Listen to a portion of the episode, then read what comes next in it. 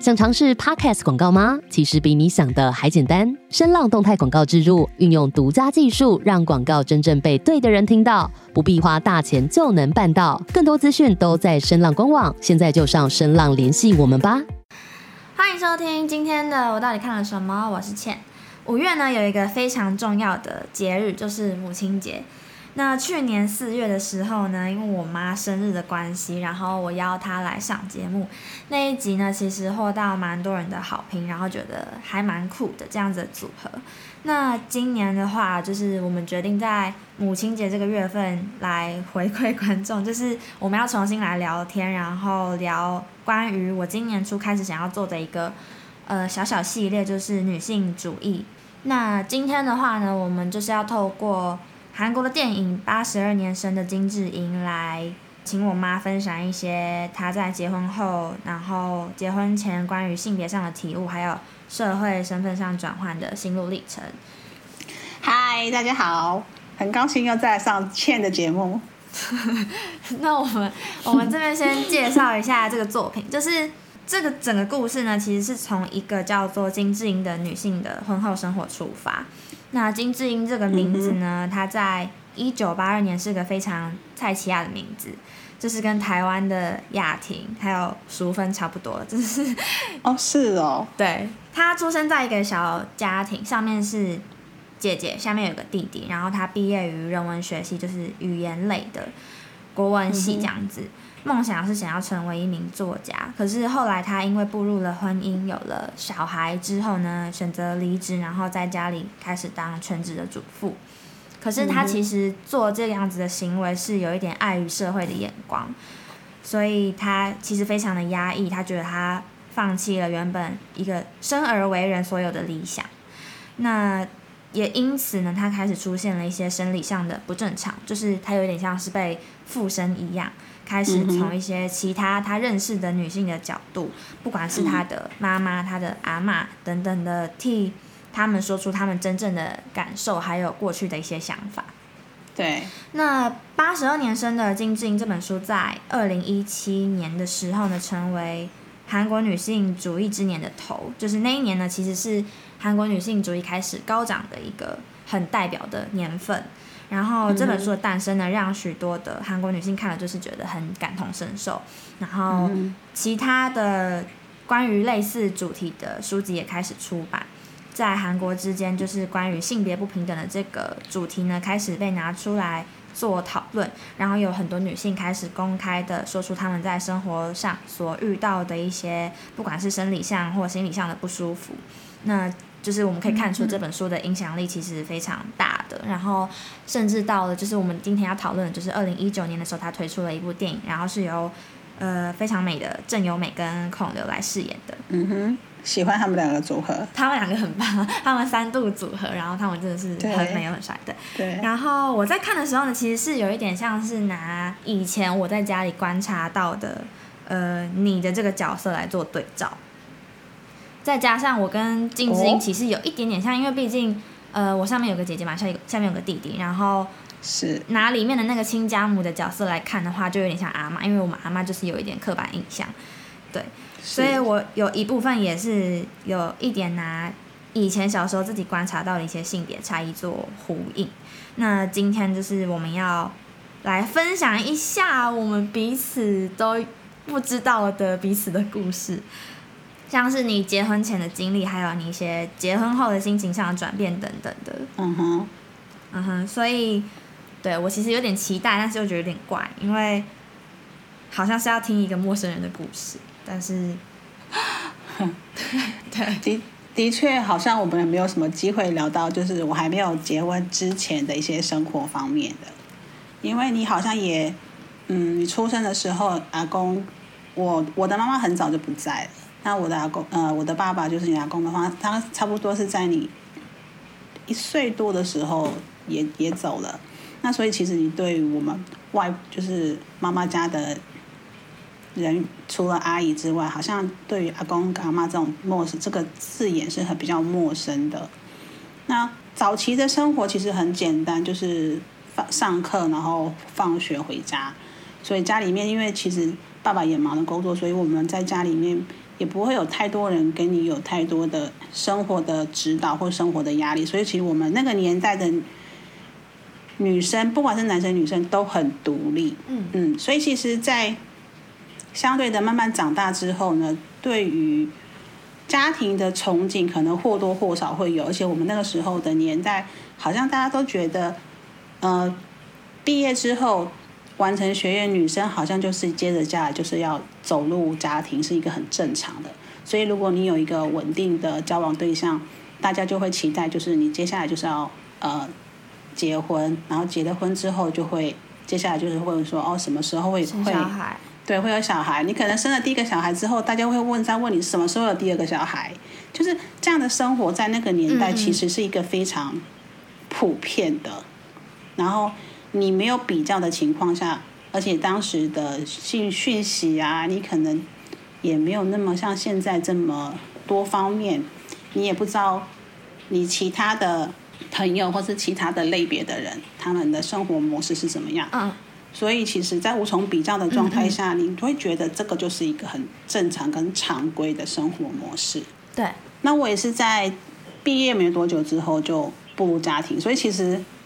像我现在会跟人家讲说我有三个小孩，很多人不愿意相信的，也是一样的原因。我应该是二十六岁当妈妈，哦，所以你你是我二十九岁，你是我二十九岁，我甚至不知道我是什么时候，就是你几岁的孩时候出生，我也没有推算过。那也是嗯自己当了妈妈之后，才知道怎么开始学习怎么样子当妈妈。我们的家庭的经济状况呢，是必须要有双性家庭的话，会在经济状况下会比较稳定。那所以我们就是我就是选择就是继续继续工作。那在工作上面的选择，我也没有选择太多，是我以前就是学服装设计的，所以我也很自然而然的就是找跟服装相关的工作。嗯就是一切的部分在工作上面，我也没有遇到太多的问题，所以其实，在衔接家庭跟工作上面，会比较觉得辛苦的部分是时间上面的分配。可能嗯我们的工作不是呃不是朝九晚五，也不是就是假日都有休假，所以变成这跟你们很很规律的生活上面，可能多多少少会有一些呃差异性。嗯所以其实对于你们回到家，可能没有办法像有些就是家庭主妇，特妈妈在家里的那种情况，是他们回到家就是会有妈妈在家，然后你要做什么都会有人可以协助你。那你们相对的就会变成比较独立，因为环境的关系，所以你势必要去自己做，可能要自己买吃的啦，有一些什么情况你要自己试着自己处理啊。那相对的，在这个部分，我有时候会觉得，嗯、可能对你们来说会比较有一点点愧疚。但是这是因为我们的状况，我们又不能够不这么做，所以其实有时候我会最介于这个东西会有点点矛盾，然后会希望说，如果可以的话，我也觉得我希望我可以在家里面陪伴你们，然后给你们有一个完整的童年生活，或者是成长的成长的生活。但是毕竟事实就是现实跟理想之间还是会有一些差距。嗯嗯，但很高兴你们都非常棒的，就是没有学坏，然后也很知道自己要完成什么。那目前嗯长大了，然后我也觉得比较轻松一点，然后跟你们的关系也可能比较像朋友的关系，这都是我觉得我我还蛮开心的。我刚刚有想到两个问题，一个是就是因为你们家不是都是女生嘛，所以对我们家都是女生，你小时候有没有觉得，因为家里都是女生，所以有一个别人怎么样看待之类的吗？还是还好？如果是在那个年代的话，因为毕竟那时候还是蛮重男轻女的吧。呃，的确，如果别人我跟别人介绍说，哦，我们家有三个小孩，通常同学可能不会这样，可是如果是长辈的话，就会说，哦，那你们家怎么不要再生一个男孩之类的？在那个年代，的确对于重男轻女这个部分是非常的严重。嗯嗯可能一个家庭里面如果没有生到一个男生的话，可能长辈给的压力绝对会是你想象不到的。这也是为什么我们家会有第三个弟弟出现的原因。你是说为了要封住其他人的嘴吗？是的，所以阿妈他们跟阿公他们一定会有非常高的期，就是期待，希望在他们的认知，传宗接代不是指女生，也是指男生。嗯嗯，所以你可以想象中，我在步入婚姻之后，然后接着面对有姐姐，然后有你之后，我所必须要面临的就是要生男生的这个压力。那你在生第一胎、第二胎的时候，然后发现不是男生的时候，你的感觉怎么样？应该是说你会比较，当然你会希望是男生，可是毕竟这是你怀胎十月生出来的，对，跟我觉得最终你当你看到成果，就是当你看到他生出来的那一刻的时候，你会觉得这是你的小孩，这就是你的骨肉，你不会因为性别上的有差异。嗯嗯，对我相信，其实虽然阿公阿跟阿妈也是希望有。希望有男生，可是你也知道，他对于你的照顾跟对弟弟的照顾，可能基本上不会是因为性别有差异吧？嗯，是啦。那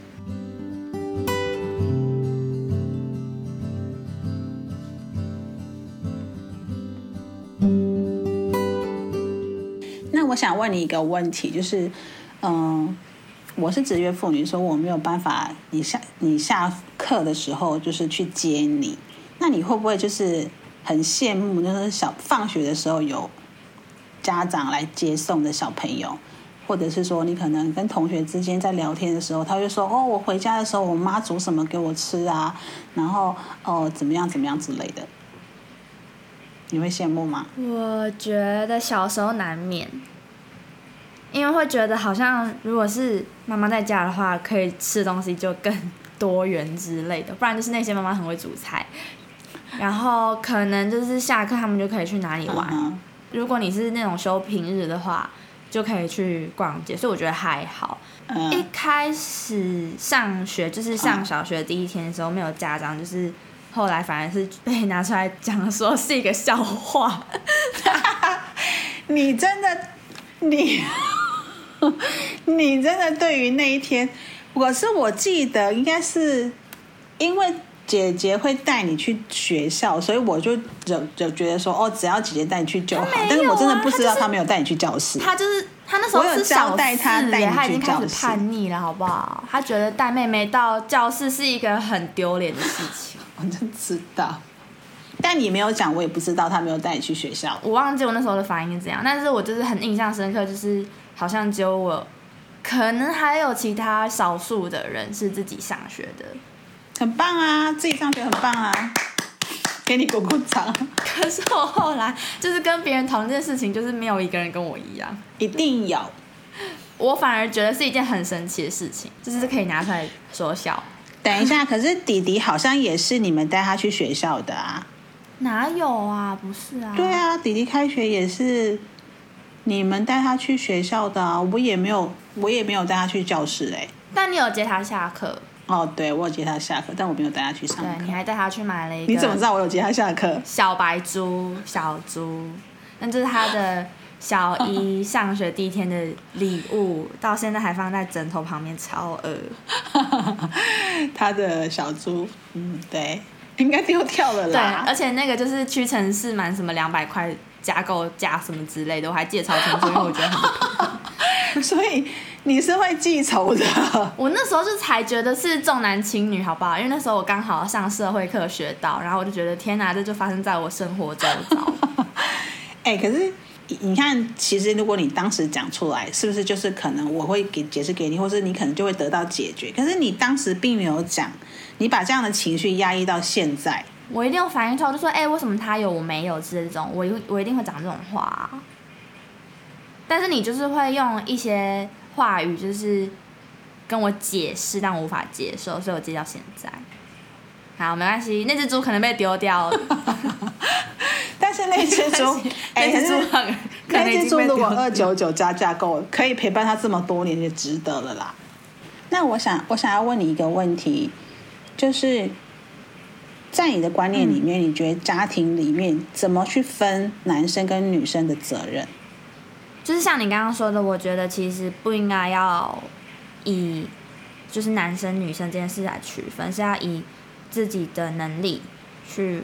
分担，去找到两边的平衡。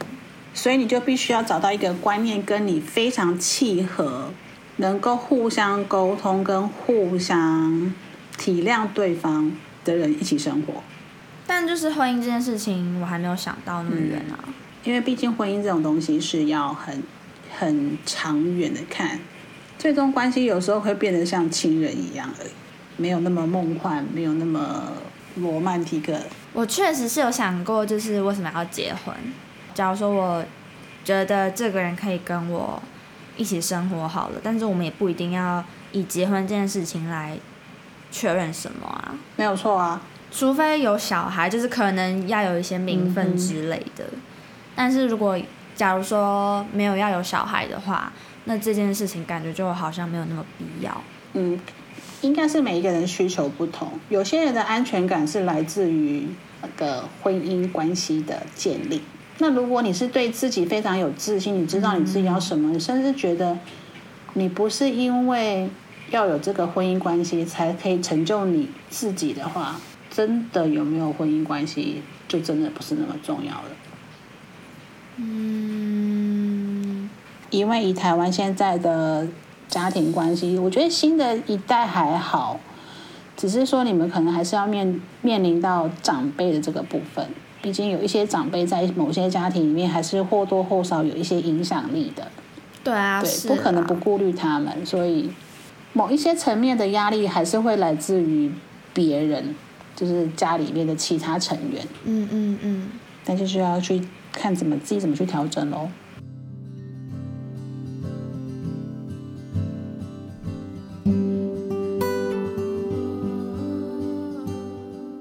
在结婚之前有没有想过想要干嘛？还是其实你一直都想要在服装设计这块，或者是你有想要曾经想要做别的事情？嗯，我曾经应该是说我在结婚之前，我有一个机会去大陆工作。那当时在大陆工作的时候，其实是嗯一个蛮特殊的一个机缘。早期大陆那时候，上海我而且我是去上海，对，我去的上海的那一年，应该是一九九零那个年代。当时的上海非常非常的落后，对，虽然说它是上它是大陆的城一级城市，但是它其实非常的，在我们台湾人的眼光，你会觉得它也不过就是一个刚开始要发展的城市而已。马路上面都是脚踏车，脚踏车非常非常的多，然后对，我们那时候，因为我们老板是去那边做投资的，嗯所以那时候我们是做，他是开凯迪拉克去机场接我，OK，好。然后加长型的凯迪拉克。所以呢，当我们上车之后呢，一旦只要停到红绿灯停下来，旁边的那一些脚踏车、骑脚踏车的人士，他们都，你知道他们全部的动作都是什么吗？扒你们吗？他们是趴在车窗上面往里，就是因为有贴黑色的那个隔热纸，他们是趴在那个玻璃窗上面往里面看。嗯嗯我们在里面的人很像猴子，嗯嗯，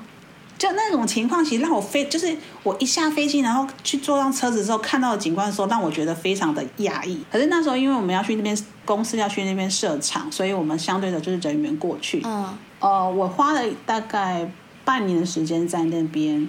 看到非常不不同的文化，然后我很不能不太能够适应跟习惯，哦，所以半年之后我就跟我们老板说我要回来。嗯可是其实那个时候是大陆才刚刚要开始起飞的时候，他们所有的经济啊，所有的建设都是那个时候刚好要起步。嗯嗯他们刚开始开放外商去那边投资的时候，所以其实那时候如果我曾经想过，如果我没有回来台湾，对我继续留在那里，你会变富婆。，对我应该会飞黄腾达。但是什么地方你不能接受啊？其实生活习惯不同啊，而且在那边我没有朋友，我就是自己一个人过去。而且早期过去的时候，像你们现在可能大家可以谈谈远距离的感情啦，或者是可以谈谈一些你可能在那边太无聊，你可以跟朋友赖啊，或是有一些对话，你可能可以平衡一下你工作上面的一些情绪。可是我当时是没有，而且我一个人过去，没有朋友。然后我下班之后就是回到住的地方，那也没有，偶尔会有几个同事跟你陪你聊天，可是因为不是那么 close，所以而且他们都是男生，那他们可能就会去男生去的地方，那我就会觉得我在那边有点孤单，哦。然后我就觉得说，你会觉得在那种离乡背景的情况下，你会非常觉得自己非常无助，所以我去了半年，我就回来了。哦，这也是我就是在结婚之前，在工作上面一个我觉得比较特别的。但是你那时候其实是有一个梦想存在，所以才过去的吗？还是哦，对，因为那个时候我会过去的话是，第一个当然薪资当然比较高，他那时候是给给了台湾、嗯给在台湾的两倍，然后过去的话你就会你住的地方会有阿姨帮你洗衣服，公吃公对，公吃工作，而且条件是非常的好的。说真的，如果真的我那个时候熬过来，我记得那时候薪资结构当时它就已经开到六万块，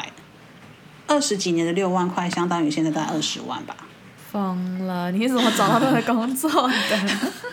啊，那时候其实，在台北这样的工作其实还蛮正常的，只是说就是你可能就是要外派，就像现在，如果你有外派的薪资条件还是比较高的啊。但是 OK fine，可是你不会第一份工作就外派啊，那不是，那是我第一份工作的时候被被另外一个部厂商就是觉得我不错，所以介绍给了当时希望我去派遣国外的那个老板。然后他跟我面试过之后，哦。他也觉得我蛮适合，他希望我去试试看，所以我就去我就过去了。对。他就是给你一个富婆的。我觉得那时候是因为讯息太少。你看那时候的话，我如果要跟台湾的家人联络或者是朋友联络，我甚至于是要跟老板借那个就是大哥大，你知道那时候的无线就是大金刚，对，就是带要要跟他借那个大金刚，因为等于就是我们整家公司只有老板有一支可以打国际电话的这种手机。嗯嗯。但是你回来之后呢？你是在同一个老板底下做事吗？没有，我回来之后就找了另外一家公司工作，然后工作没多久就认识了爸爸，然后大概也交往两年之后才结婚，然后但是你这整个过程都没有一个想做的事情，你就只想赚钱吗？哦对耶，你说对啊，你你从来没有想说要成为一个什么服装设计师之类，啊或者是当学生的时候会，可是当我真的接触到这个领域的时候，其实嗯我就有点幻灭，因为第一个它的成本非常的高，嗯然后再来它就是属于一个非常不环保的产业。对很多人其实对服装设计这个东西有一点点迷失，相对我觉得我那个时候也是。可是因为其其实服装产业分的非常的细，它不是只有设计这个环节，你设计的东西制造啊，对，必须要有人帮你嗯制造出来。那制造的过程东西还有牵扯到其他的周边的相关产业，其实非常的非常的多。那它为什么我要说它不是一个环保的产业？是因为流行的产业的东西，它两年，会一直替换。嗯哼，对它的有效期原则上就是六个月。也就是说，你今天设计出，你可能一年前把这些东西设计出来之后，再生产出来，你半年之后送到消费者手上，但是在给消费者观赏期的六个月之后，这些东西必须要被被撤下来，再换上另外一批上去。哦，六个月，对啊，换季折扣就是为什么换季折扣的东西会是六个月，春夏是一季，秋冬是一季，所以我才说它是一个非常不环保的产业。尤其是现在很流行的快时尚，它其实真的对我们的环境跟我们的地球造成很大的威胁。你想，每一年要被制造出来多少的衣服，它最终会成为垃圾。可是他们还是在主打说，你拿二手衣去回收可以折多少钱？他们想要补救这个吗？这就是一个行销手法。哦，让你回去回顾，然后你说不定看到新的东西，你又想买这样。对，或者你觉得、可能你拿衣服去换衣服，你好像觉得自己没有那么浪费啊。嗯嗯，但是相对的流行产业就是它的流行产产业的魅力跟魔，它是应该是有个魔力。我好像没有这个东西就跟不上流行之类的。嗯嗯。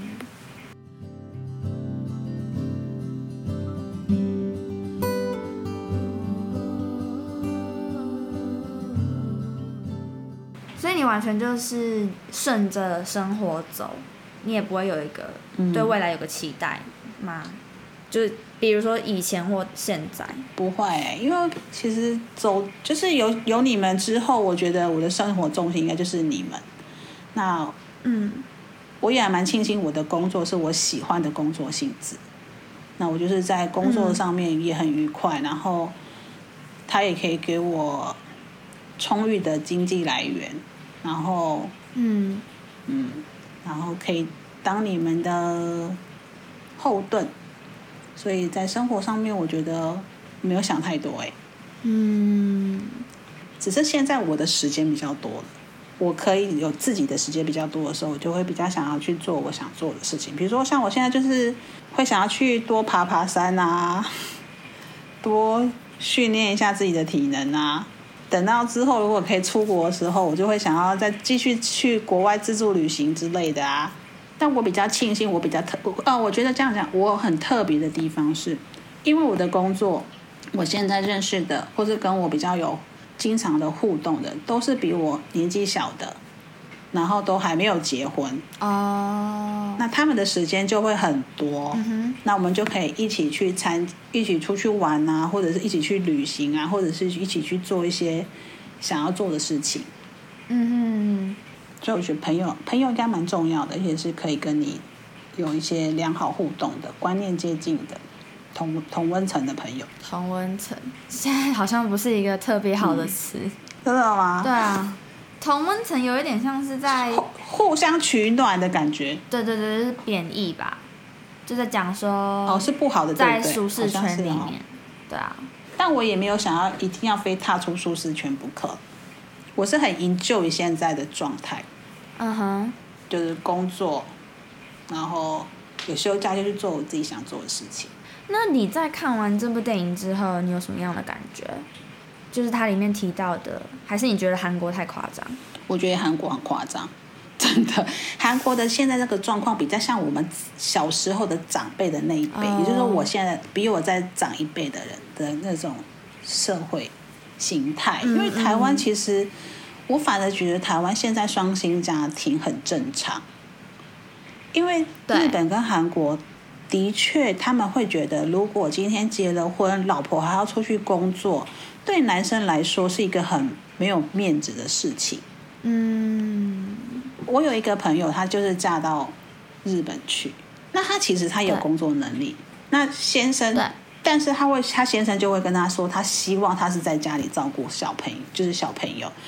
而且小小朋友可能现在已经上到小学了，他觉得可能他可以在他小学之前幼幼儿时期，他可以花心思在家里，但他现在已经上小学了，在学校的时间其实比较多。那他是不是可以去做他想做，是去找一份他想要做的工作？可是先生就会觉得说，呃，他有能力养他，他为什么会想要出去工作？所以他们就是是会就这个部分去做，他就去做沟通，那他才会发现说，原来其实他们日本男生会觉得，如果今天一个家里面有现太太出去工作，是对男生来说是一个没有面子的事情。嗯，那我想要问你一个问题是，你有没有对你自己未来的家庭有想象过，或者你希望你未来的家庭是什么样子？我现在就只想得到就是两个人，因为我不想要小孩，然后一只狗，然后对，还有一只狗，还有或者是两只狗，或者是很多只狗。你不不想要猫，我没有喜欢猫啊，难怪你都不跟米卡互动。那是因为它很傲娇，好不好？就更不喜欢这种傲娇的猫。猫都是这样，不是吗？没有有那种很亲人的猫啊，那种我就会跟它玩，它就是至少给你摸，然后会发出那种呼噜噜的声音。可是咪卡完全不会啊，它就是一直要抓你的手，你跟它玩就会受伤。对啊，所以这就是这是我家庭的想象吧。可能我们在个五年或十年后再讨论这个问题，可能又会变了。Maybe。那最后，你对于就是家庭跟婚姻这些事情，有什么特别想要跟我说，或者是想要跟其他我们这一代的女生说的吗？觉得家庭是还是需要的，因为其实你在外面就算认识再多好朋友或再多不同的人，嗯。当你今天想要放松，你想要不想要跟任何说话，你只是想要很安静的情况下，我觉得我会想要回家，嗯觉得觉得家庭给我的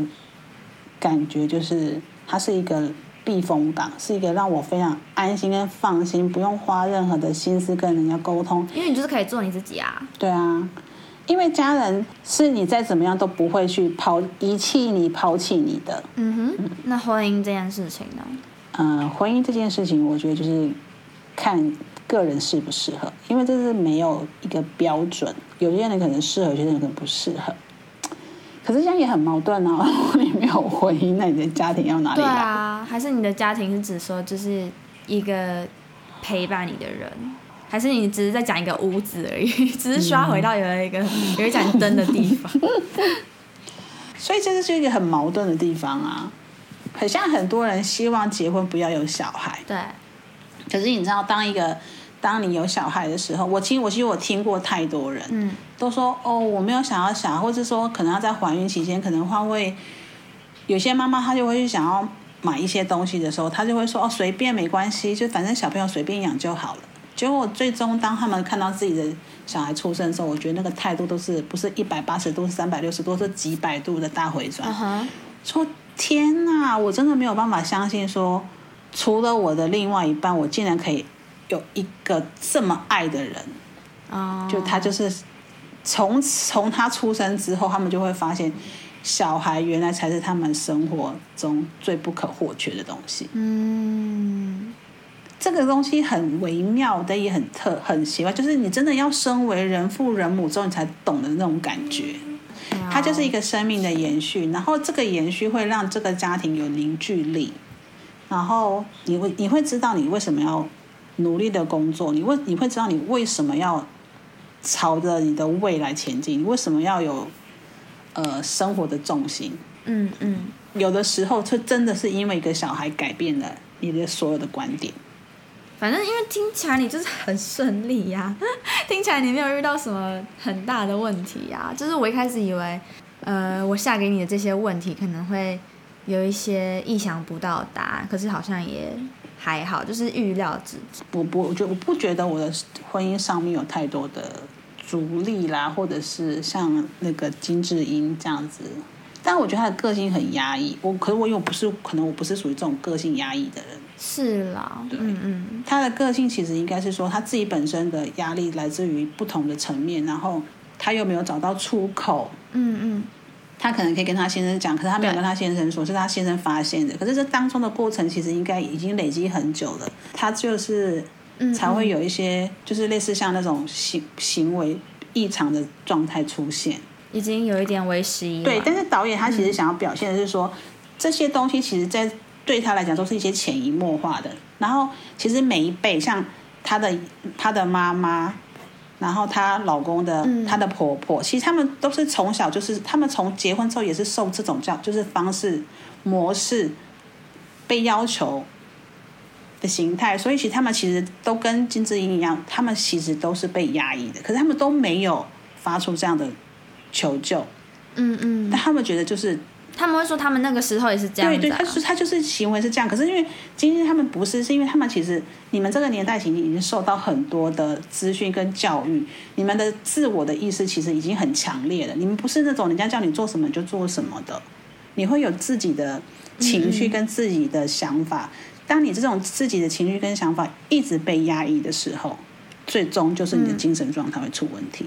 好，我们在这边呼吁大家，有什么心情就要说出来，或者是找你的朋友谈，因为朋友很重要。就是在婚姻之后也不能放弃朋友这个这样子的存在。至少要找到一些情绪的出口。好，那今天就谢谢我妈来跟我们聊八十二年生的金智英。耶！欢迎大家就是上我的 Instagram 小盒子，我关于今天内容如果有想要特别讨论的地方，或者是有什么心得想要跟我分享的话，对，那以上就是今天的我到底看了什么，我是倩，下次再见，拜拜，还有大家母亲节快乐，拜拜。